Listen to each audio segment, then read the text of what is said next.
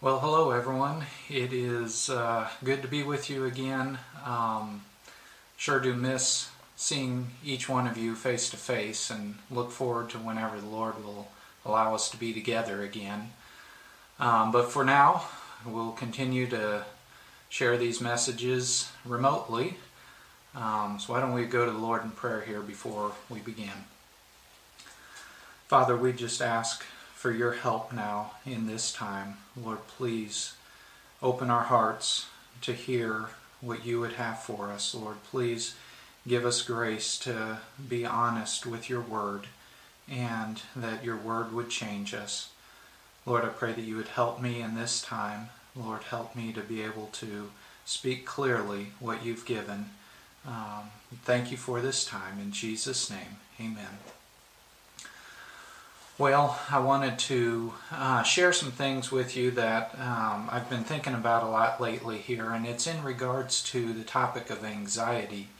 Um, a number of you have shared um, personally or even with the church as a whole just some of the struggles that have been going on in hearts and minds uh, during this time uh, in regards to anxiety. And so I'd been thinking a lot about it and wanted to just share some, some thoughts with you. So I hope that this is an, a help and an encouragement to you all. Um, so just uh, a little bit of what, what I hope to do in this time. Um, want to talk a little bit about anxiety, but then primarily I want to look to the Word. Um, and we'll be looking at three different passages that uh, deal with anxiety and look at how Scripture um, encourages us and exhorts us how to deal with uh, with the anxiety, the anxious feelings that we have.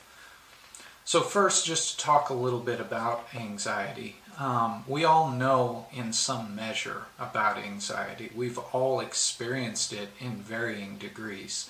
Um, there's, you know, depending on the stage of life and what you're going through, there's anxiety about school, um, maybe a big test, um, or a hard class that you're going through.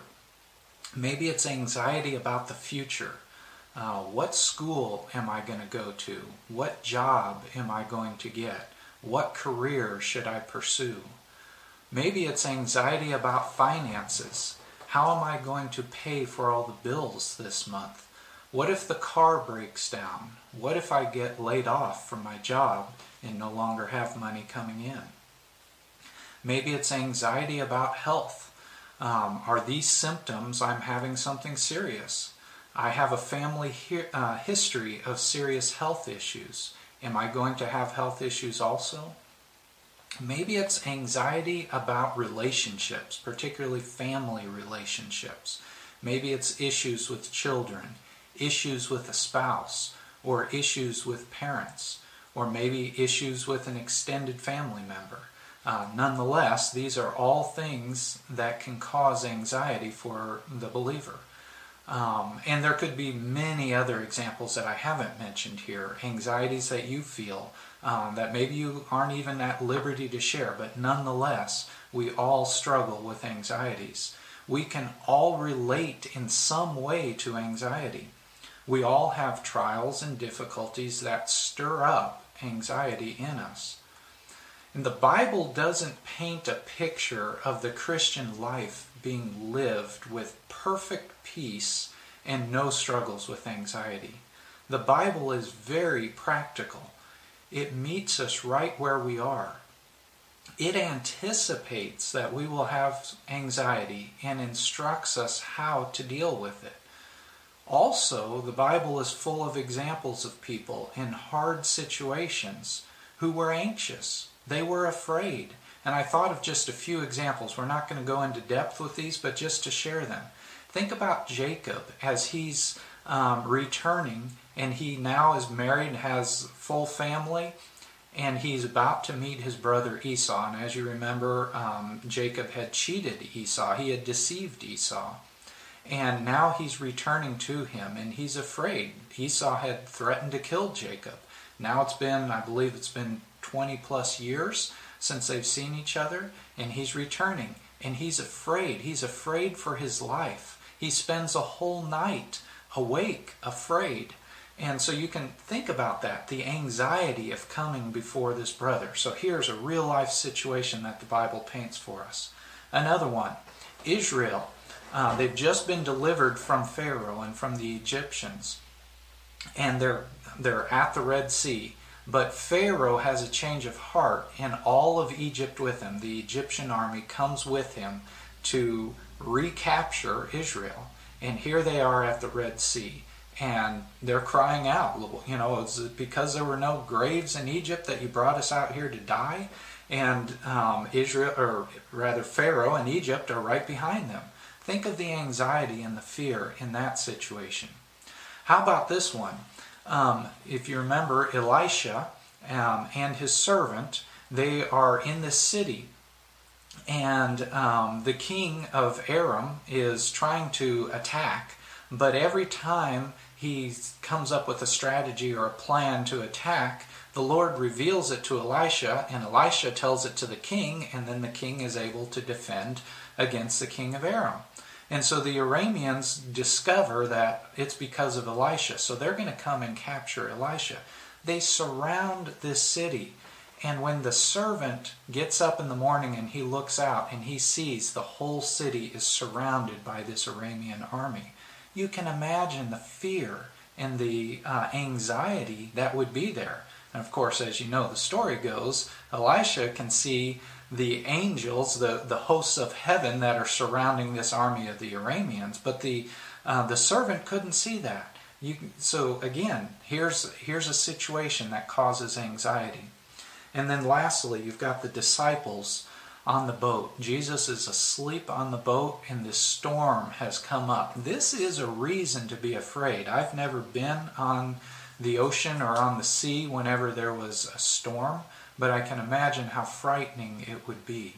And they are afraid. They're, they're experienced fishermen, and they are afraid for their lives. They wake Jesus up, and one of the things that they say is, Do you not care that we are perishing? They saw how serious this was and they were afraid for their lives.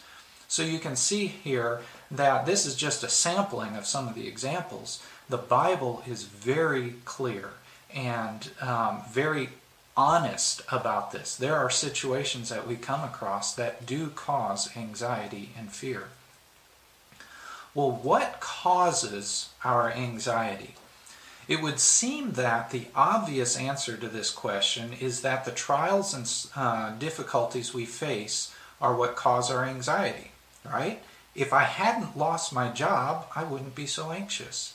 If there wasn't so much tension in my family, I wouldn't be so anxious.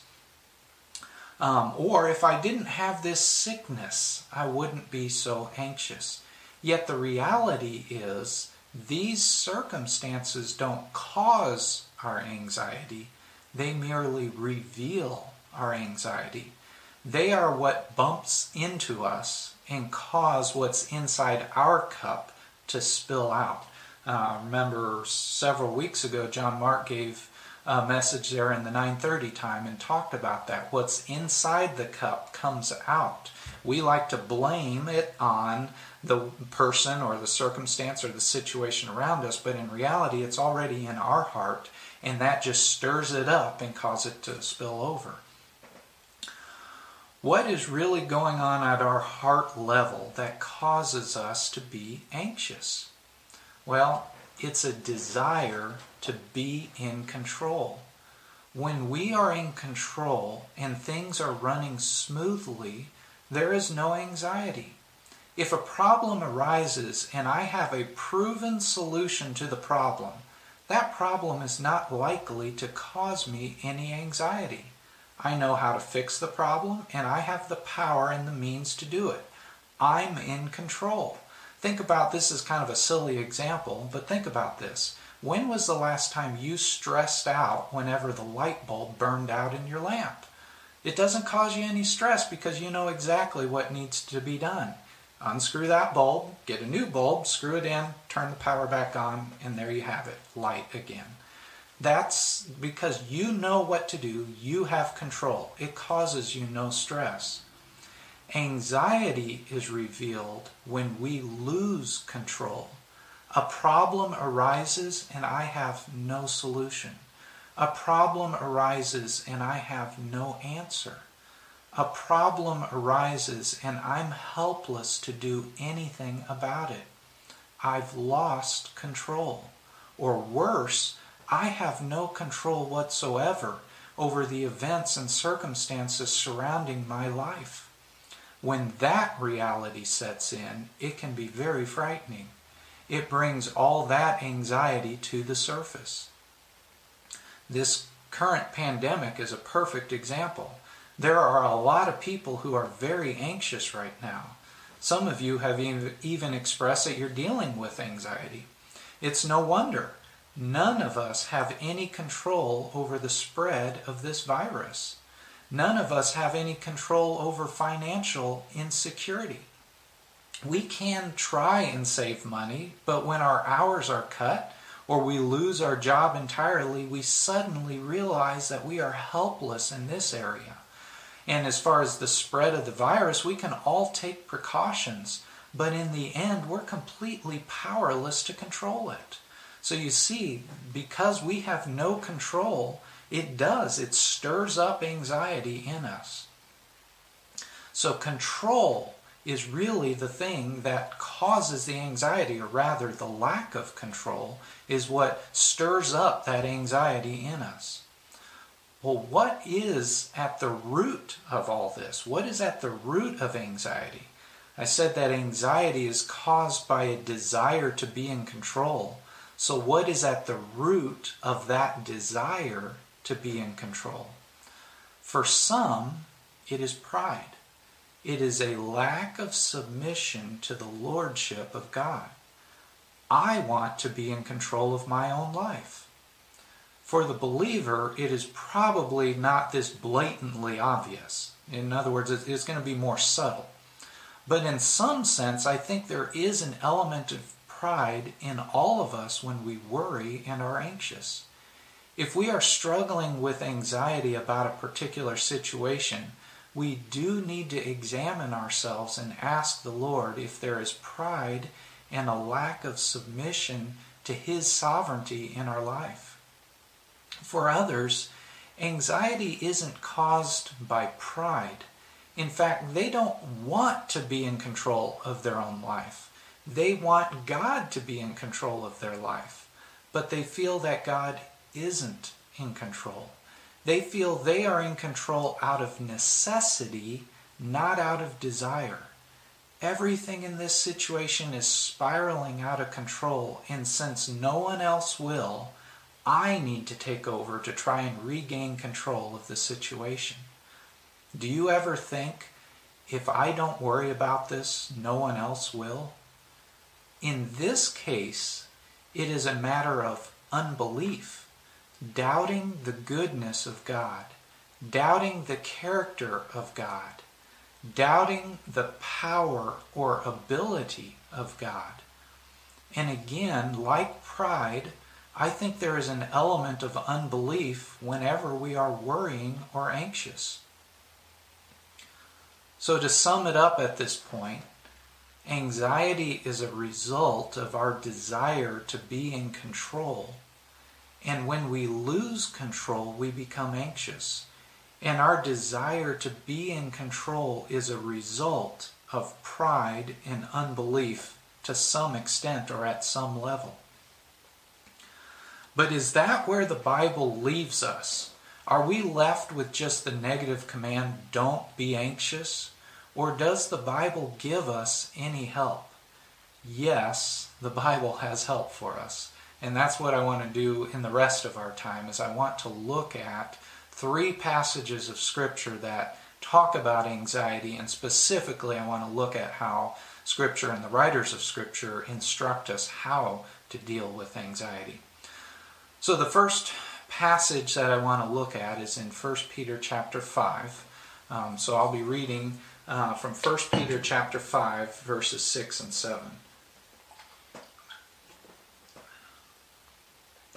So 1 Peter 5, verse 6 Therefore, humble yourselves under the mighty hand of God, that he may exalt you at the proper time, casting all your anxiety on Him because He cares for you. Notice the flow here in Peter's instruction. First, he exhorts us to humble ourselves. Before he instructs us what to do with anxiety, Peter tells us to humble ourselves. Brethren, you are in a safe place if you are seeking to walk in humility. The verse right before what we read there in uh, 1 Peter 5 5 says, God is opposed to the proud, but gives grace to the humble. If we are going to deal rightly with anxiety, we need to first humble ourselves before God. Humility recognizes our own inability and acknowledges God's power and control. Notice, humble yourselves under the mighty hand of God. That's an acknowledgement of God's power and control, His mighty hand. When we recognize our inability, we no longer hold on to our burdens that are beyond us. Instead, verse 7, we bring them to the Lord. And notice how we bring them to the Lord. It says in verse 7 casting all your anxiety on Him. When we cast something upon someone, there is no sense of shared responsibility. Lord, you carry this end of the burden, and I'll carry the other end. That is not casting it upon the Lord. When we cast it upon the Lord, there is a complete surrender of it to His control. Lord, I'm done fighting and striving with this. I have no power or ability to control this. I give up. I need you to take this. I give this to you. That is what casting it upon the Lord means. And notice the character of the one who we are casting our anxieties upon. Again in verse 7 casting all your anxiety on him because he cares for you. Maybe someone would ask, why should I cast my anxieties on God? There are many ways that we could answer that. Casting all your anxiety on Him because He's strong, or because He's wise, or casting all your anxieties on Him because He's sovereign over all things. These are all true. But Peter doesn't point to this as the reason to bring our anxieties to the Lord he points to God's love and concern for us, casting all your anxieties on Him because He cares for you.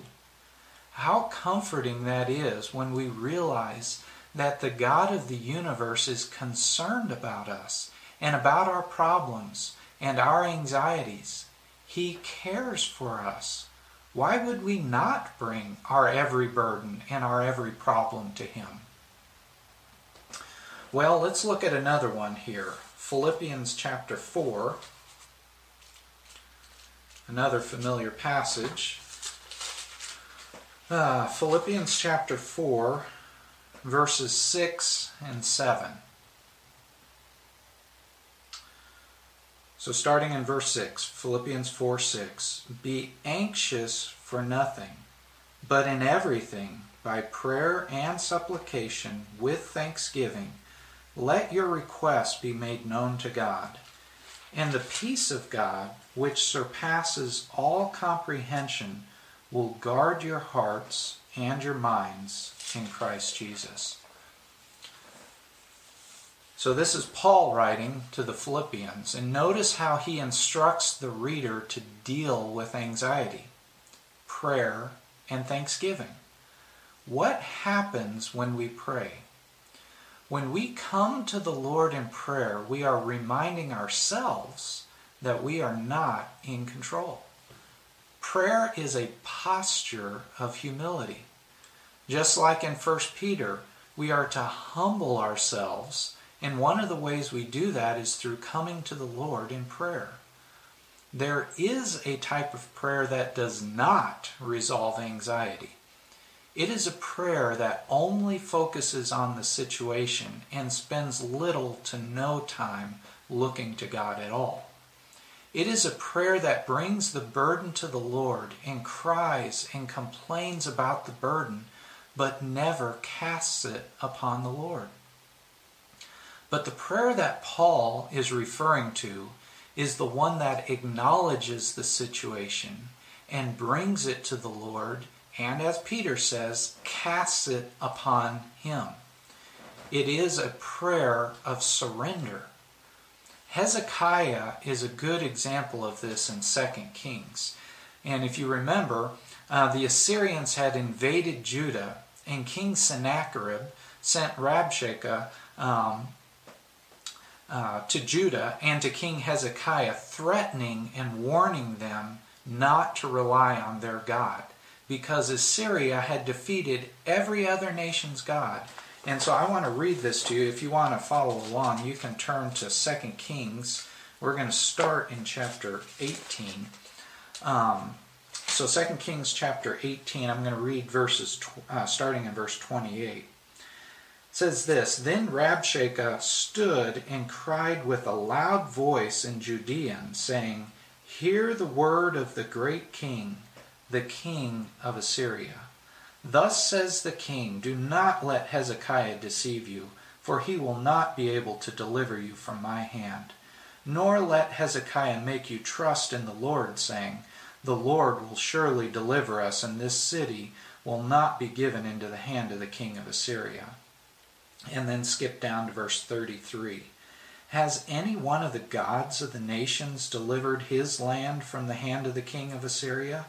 Where are the gods of Hamath and Arpad? Where are the gods of Sepharvaim, Hena, and Ivvah? Have they delivered Samaria from my hand? Who among all the gods of the lands have delivered their land from my hand, that the Lord should deliver Jerusalem from my hand? And then read chapter 19, verse 1. And when King Hezekiah heard it, he tore his clothes covered himself with sackcloth and entered the house of the Lord. Now, this naturally left Hezekiah very distressed. This would be a situation that we might say would cause anxiety. Later, Rabshakeh sent a letter to Judah and Israel, taunting them again.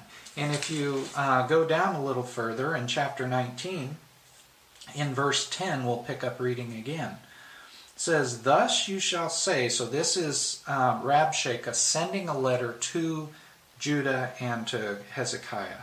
Thus you shall say to Hezekiah, king of Judah, Do not let your God in whom you trust deceive you, saying, Jerusalem will not be given into the hand of the king of Assyria.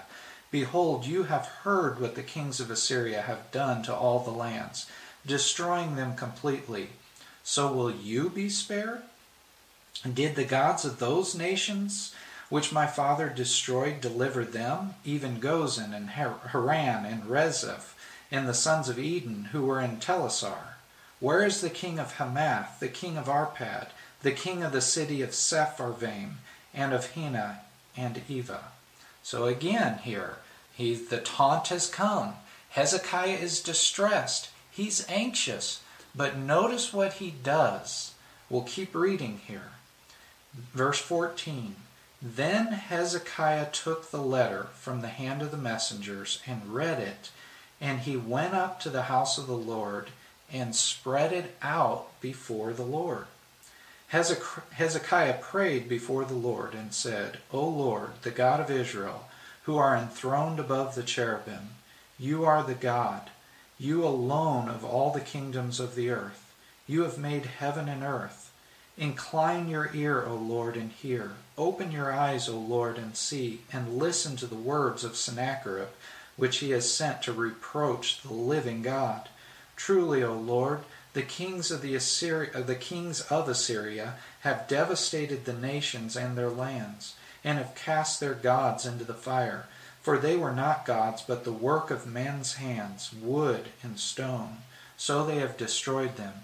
Now, O Lord our God, I pray, deliver us from his hand, that all the kingdoms of the earth may know that you alone, O Lord, are God. So he took the letter and spread it out before the Lord and prayed. And notice his prayer is not just dwelling over and over Lord, we're going to be destroyed. Lord, this king is against us. He's coming. He's coming. What are we going to do? It's not a panicked prayer, but it's a crying out to the Lord Lord, you're going to have to deliver us. You alone are the only one who can deliver us. In a sense, he's reminding the Lord, Lord, we're your, we're your chosen people. They're coming against us, the apple of your eye. Are, will you defend us? It's, it's bringing it to the Lord and looking to the Lord, not looking to the situation and just dwelling on the situation, spreading it out before the Lord. His eyes are on the Lord. This is what Paul is talking about back here in Philippians when he says, um, But in everything by prayer and supplication, let your requests be made known to God. Or, like Peter says, casting your anxieties upon him. I believe that's what Hezekiah was trying to do there. He was trying to cast this heavy burden upon the Lord. A second thing, though, to notice about Paul's instructions in Philippians 4, he says that we are to, um, in everything by prayer and supplication, with thanksgiving, let our requests be made known to God. We are to come to the Lord with a heart of thankfulness, even in our moments of anxiety. Is this a fake and phony thankfulness? We're not thankful, we're worried. What is there to be thankful for in the midst of a trial and in the midst of anxiety? There is a lot to be thankful for. One thing we can be thankful for is that we are coming to the one who is all powerful and is in complete control. We can be thankful that God is wise and he has a plan we can be thankful that He will work all things according to the counsel of His will. We can be thankful that He causes all circumstances to work together for our ultimate good. You see, remembering these things that we have to be thankful for helps our attitude in prayer. It realigns our thinking to who God is. It leads us to worship Him even in the trial.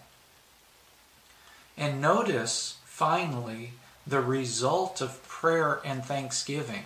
And it's uh, found in verse 7. The peace of God, which surpasses all comprehension, will guard your hearts and minds in Christ Jesus. We come with our anxieties, and in return, the peace of God will guard our hearts and minds. What a wonderful reality! Think of the lyrics to this familiar song. What a friend we have in Jesus, all our sins and griefs to bear. What a privilege to carry everything to God in prayer. Oh, what peace we often forfeit.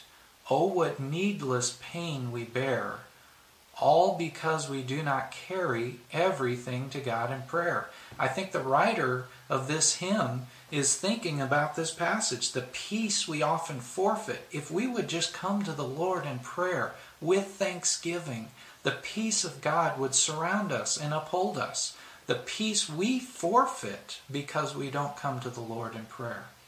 But going on, have we trials and temptations? Is there trouble anywhere?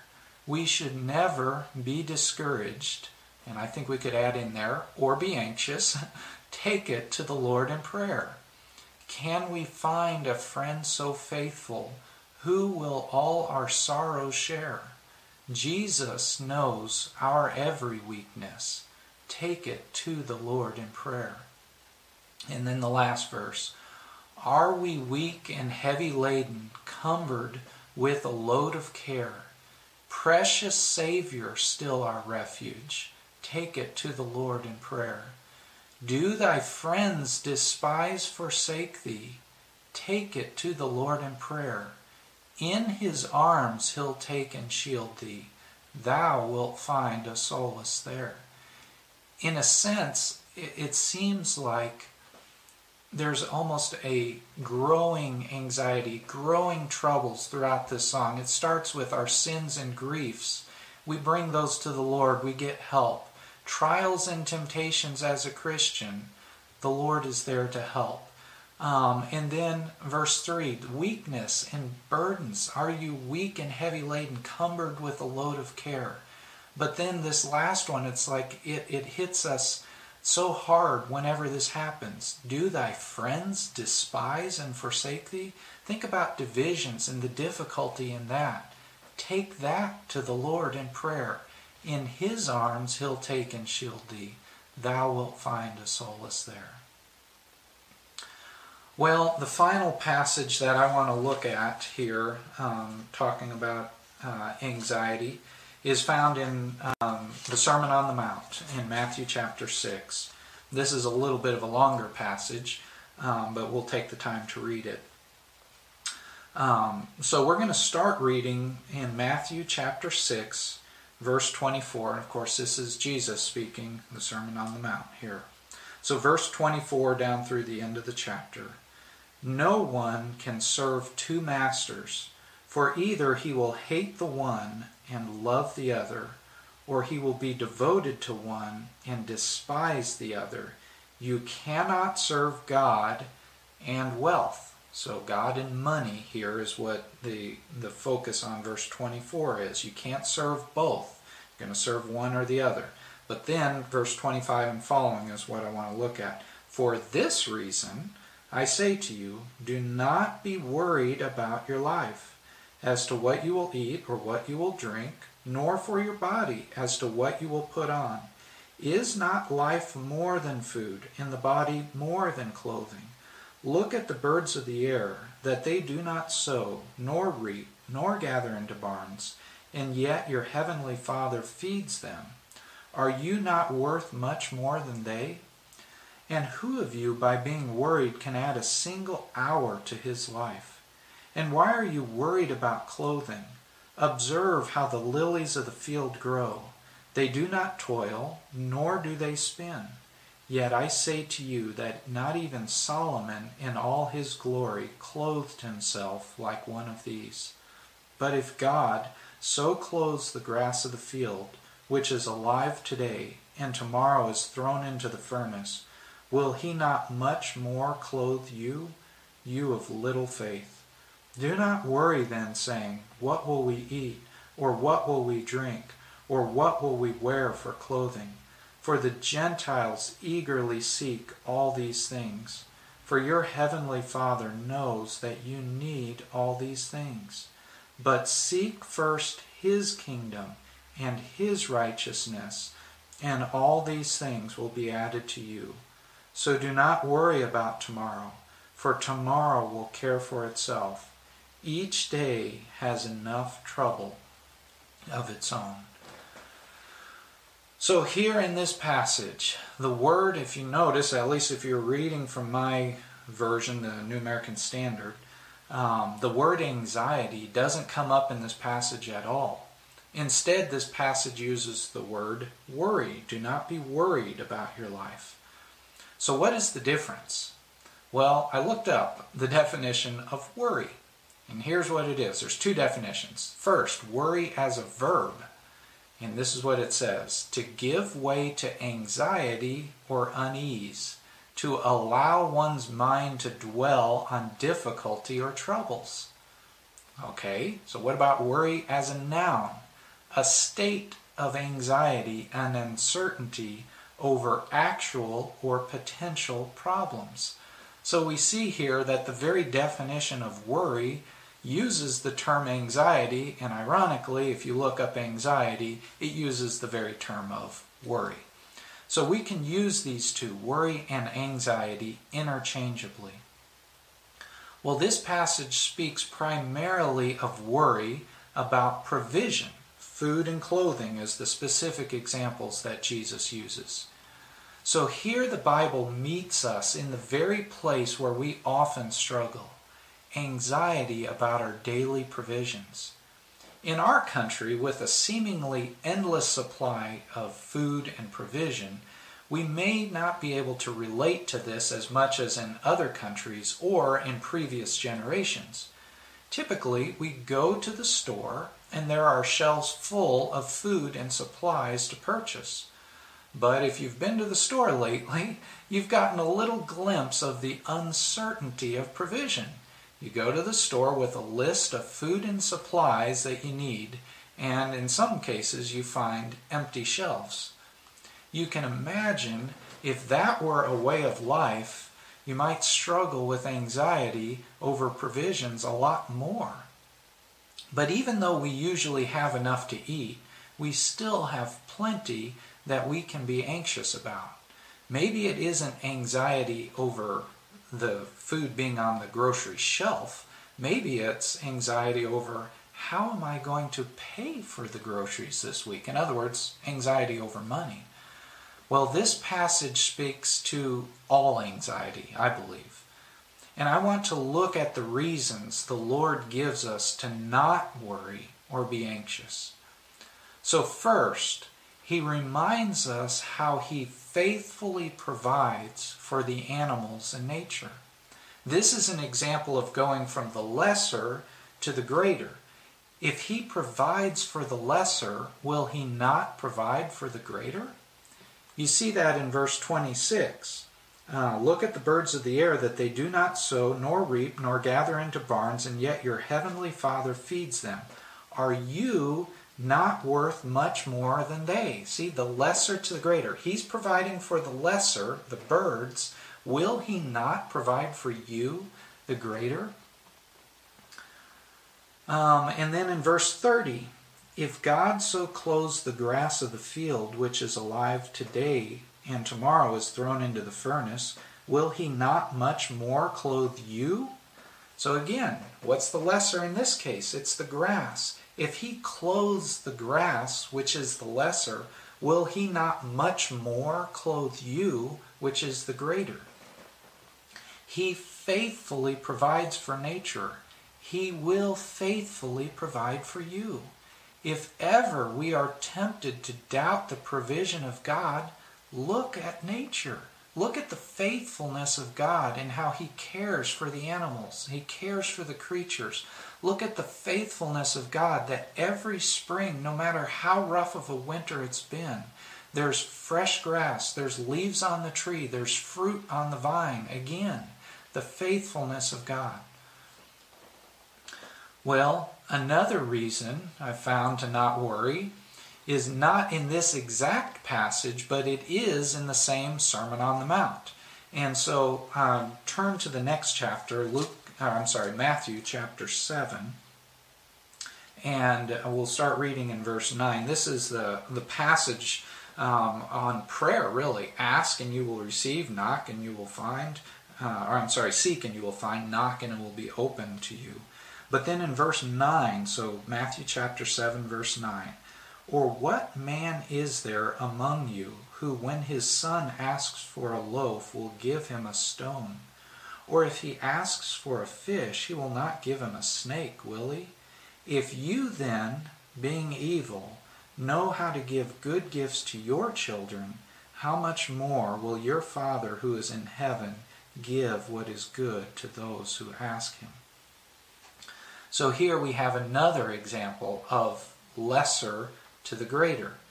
If we, as sinful men and women, care for our children and seek to give good things to our children, how much more will our Heavenly Father give to us? We are the lesser, He is the greater. If you are a parent, you know the love that you have for your children. Your joy is bound up in your children. If your child is grieving, you grieve too. If your child is hurting, you sympathize, and in a sense, you hurt too. If your child is hungry, it moves you to action to provide or prepare some food. Our love for our children is real love.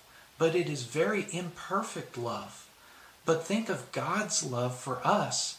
His love is perfect love. Well, then, lastly, a reason the Lord gives us not to worry is his knowledge of us. So, back in Matthew 6, notice verse 32. For the Gentiles eagerly seek all these things, for your heavenly Father knows that you need all these things. God has infinite knowledge. He knows all things. He knows the trials that you're going through. He knows what you need. But also, this speaks of the personal, intimate knowledge of God. He knows my needs. He knows my struggles and what I am worried about. What an encouragement. God knows. And joining this with what we looked at in 1 Peter, God cares. He knows and cares. In many ways, our anxieties and fears are because we do not believe the goodness of God. We know God is able, we know God has knowledge, but somehow we worry that God won't be willing or that God doesn't really care. If you are struggling with anxiety, meditate on the character of God. Think of how Jesus cared for and interacted with his disciples and with the multitudes. And here's just a few examples that I thought of. One is in Matthew chapter 15. Um, and uh, says this And Jesus called his disciples to him and said, I feel compassion for the people, because they have remained with me now three days and have nothing to eat. And I do not want to send them away hungry, for they might faint on the way. So here we have Jesus saying, I feel compassion. This is the heart of God towards us. He feels what we're going through. He feels the burdens. He feels the anxieties that you are going through. He knows. He cares. He understands. We have a high priest who can sympathize with our weaknesses. God knows and he cares. And I, I love this. This was when Jesus fed the, the 5,000 there. I love how he says there that he doesn't want to send them away hungry. At least recorded in Scripture here, it didn't say that anyone had been complaining of being hungry. It's like God is anticipating they're going to be hungry, and I want to send them with provision. And oftentimes we think we have to get into this panic state to even get God's attention. No, he knows. Um, in Matthew chapter 6, um, verse 8, uh, yeah, Matthew 6, verse 8, this is right before Jesus instructs how we ought to pray, you know, the Lord's Prayer. Well, in verse 8, he says, Do not be like them, for your Father knows what you need before you ask Him. Before you even come to the Lord in prayer, He already knows what you need. God is intimately aware of all of our burdens and trials. Another verse, Mark chapter 1, a similar phrase here moved with compassion. Jesus stretched out his hand and touched him and said, I am willing, be cleansed. So here someone comes to the Lord, Lord, I'm, I'm sick, I'm injured, I, I have some um, ailment, and cries out to him, If you are willing, will you Will you heal me? And Jesus moved with compassion. You see, the heart of God towards people there stretches out his hand and touches him and heals him. And then in Matthew, again in chapter 9, um, I'm sorry, I'm just picking out these verses at random. It says, Jesus turning and seeing her said, Daughter, take courage. Your faith has made you well and at once the woman was made well. Just the the tenderness that Jesus speaks to her here, daughter. It's not this you, whoever you are. I don't even know who you are. Uh, why are you doing this? It's a it is such a, a tender way to respond to her, daughter. Take courage. Don't be afraid. He's concerned about her in this moment. Your faith has made you well, and at once the woman is healed just the heart that the Lord has towards his people. And so I hope that this is an encouragement to you. If you're struggling, if you struggle with anxiety, look at the character of God. Look at how He relates to us, how He treats us, His love for us, His knowledge of us. Think about how He cares for us. And if you're doubting the ability of God, look at how God provides for everything else, for everyone else. Is He not able also to provide for you? Let that be what you meditate on. So often we begin to meditate on the, the circumstance, the situation, and it, it just boils up that anxiety within us. And instead, that ought to be the the occasion that drives us to the Lord, that we would bring those burdens to the Lord and lay them at His feet, just like Hezekiah and spread it out before the Lord and be honest. Lord, I'm struggling. I'm anxious. I know that you're able. I know that you're willing. Help me to believe you. Just like the uh, the man there with Jesus, Lord, I do believe. Help my unbelief. That's an honest prayer. Let that be the way that we deal with our anxieties. Lord, I want to have victory in this. I know you're able. I do believe you. But help me to grow. Help me to help me in my areas of unbelief. Well, may the Lord help us uh, in this area. Why don't we uh, close in prayer here? Father, we come to you. We thank you that you are a God who knows and cares.